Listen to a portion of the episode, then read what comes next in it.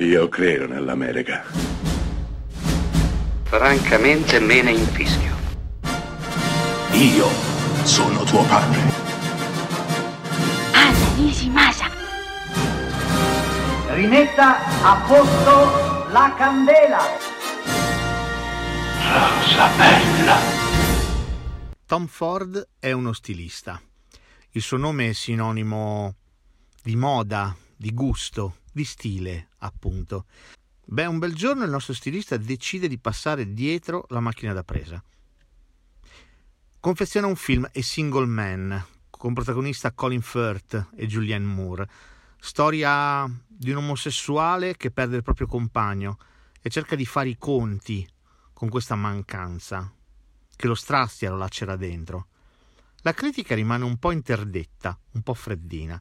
Il pubblico mediamente apprezza.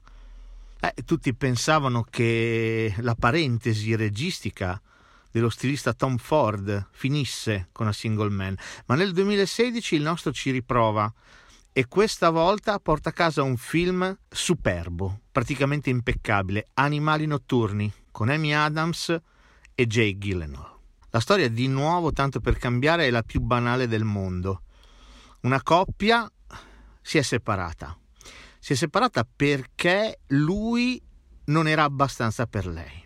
Lei ambiva qualcosa di più grande, di più importante, forse perché la sua famiglia ha sempre spinto in quella direzione. Beh, lui, dopo essere separato dalla moglie, scrive un libro, ne scrive la bozza e la manda alla moglie, perché la moglie possa leggerla e possa farsi un'idea.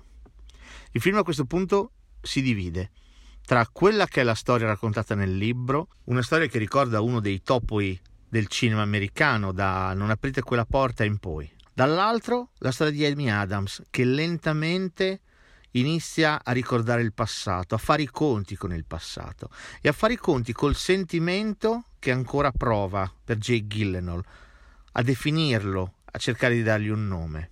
Il finale, come sempre, lascia tutto meravigliosamente in sospeso, ma non troppo, dando nuovi significati alla parola vendetta, alla parola sadismo.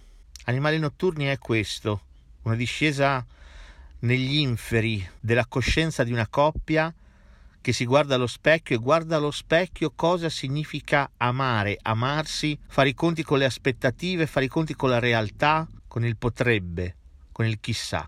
Una messa in scena divisa a metà tra l'assolata prateria americana e il buio dell'anima dei suoi protagonisti.